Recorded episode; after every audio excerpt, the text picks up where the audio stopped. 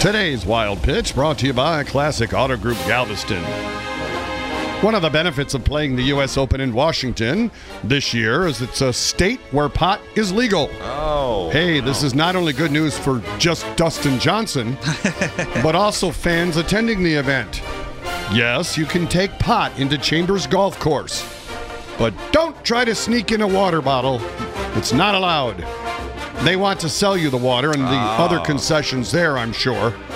I bet they make a fortune selling chips and cookies to the Stonies. and now Tiger isn't the only one in the weeds. That's today's Wild Pitch.